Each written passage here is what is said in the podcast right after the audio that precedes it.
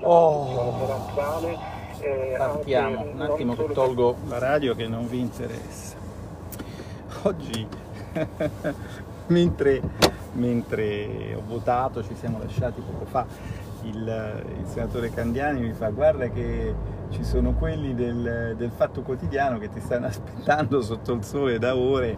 Eh, aspettate un attimo. Ah, ma qui c'è il mio collega della Camera Bassa preferito.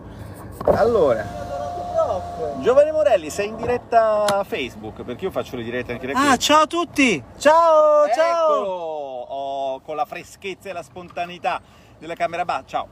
Spiegaci sto recovery file. Ma, te- tu. ma vi ho mandato... Ah, non vi è arrivato? L'ho mandato... Spiegalo. Lo spiego lì? No, ma loro lo sanno.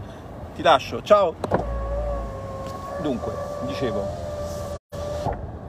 c'è uno che ti aspetta sotto il sole perché dico, vabbè, falla aspettare, insomma, purtroppo avevo cose più importanti da fare. Fra l'altro ho, fatto, ho parlato con un giornalista di Panorama, con un giornalista del, del mattino, con, insomma, ho parlato con, ho avuto dei rapporti con la, con la stampa piuttosto intensi oggi, quindi mettici anche il fatto quotidiano.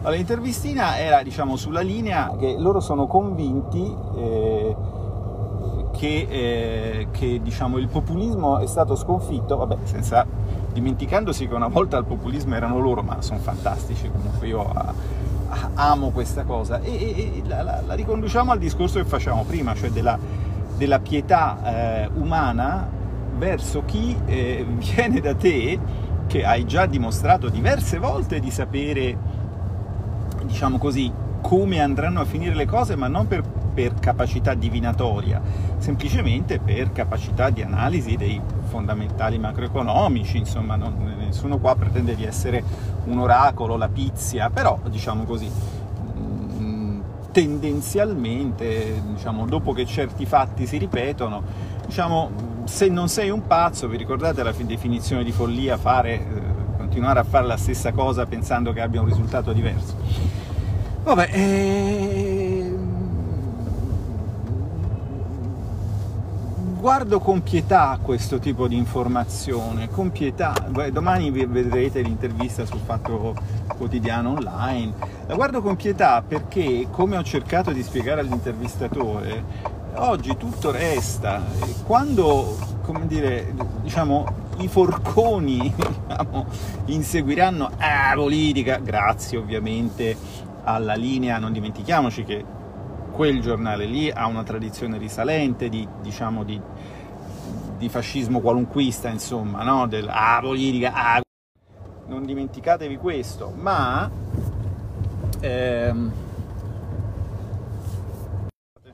è chiaro che le prime vittime dei forconi saremo noi apolitici, ma ho come la vaga sensazione che se continuano a fare così visibilmente propaganda, le seconde vittime dei forconi saranno gli ah, giornalisti, perché eh, insomma voi adesso avete gli elementi, questi vivono come se non fosse successo niente in questo paese, come se non ci fosse stato un dibattito, come se voi non aveste ormai la capacità, la possibilità di accedere in lingua originale o in traduzione alle fonti giornalistiche estere.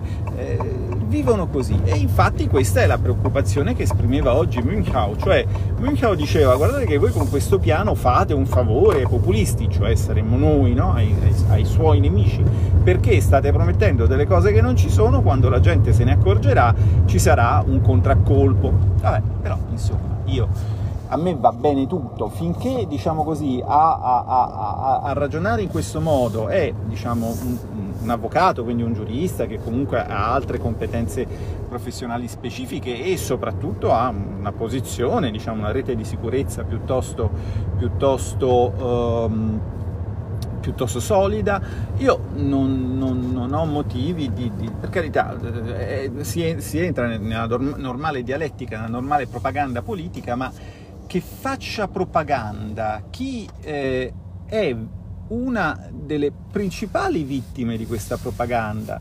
Perché insomma, sinceramente, io non ho una stima così grande di me da pensare che stare 5 ore sotto il sole ad aspettarmi sia un gran bel mestiere, ve lo dico con tutta serenità.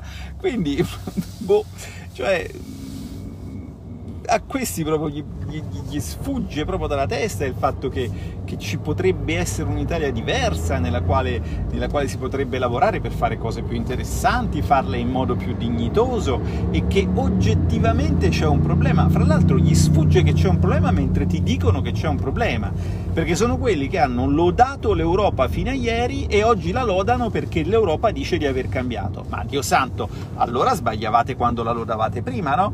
Noi tutto sommato nella nostra critica una certa coerenza interna la troviamo, anche perché qui si va di disastro in disastro.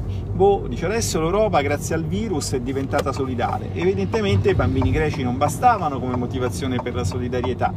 Oppure ti dicono, beh, ma adesso hanno chiesto scusa, l'austerità non la fanno più. Bene, allora era sbagliata, quando ce l'hanno fatta fare ci hanno danneggiato, ci ridanno quei 10 punti di PIL che abbiamo perso, aspettando che loro rinsavissero perché qualche cosa prima o poi sarebbe fatalmente successa anche a casa loro. Tutto questo, tutto questo, gli operatori informativi è un problema che non si pongono.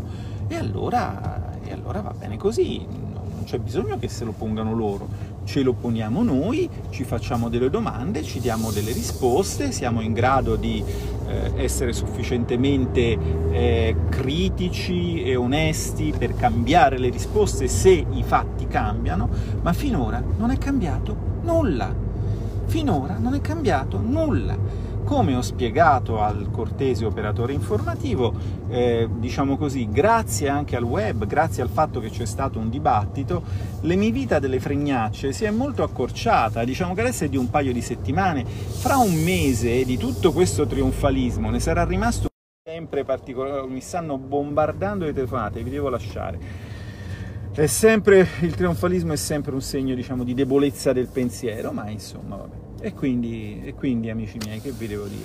Pietà, ci vuole pietà. Ecco, ora passo di fronte a, a San Pietro, al Tempio della Cristianità, e, e mi immergo in un bagno di valori cristiani, santa e cristiana rassegnazione, pazienza, umiltà, prudenza, giustizia, fortezza, temperanza, fede, speranza e soprattutto tantissima, tantissima carità, tantissimo, tantissimo eh, amore verso queste persone che sono agenti involontari, inconsapevoli, ma non per questo meno petulanti, di un male assoluto che è il male della menzogna, che è il male della volontà di prevaricazione, che è il male dell'ipocrisia.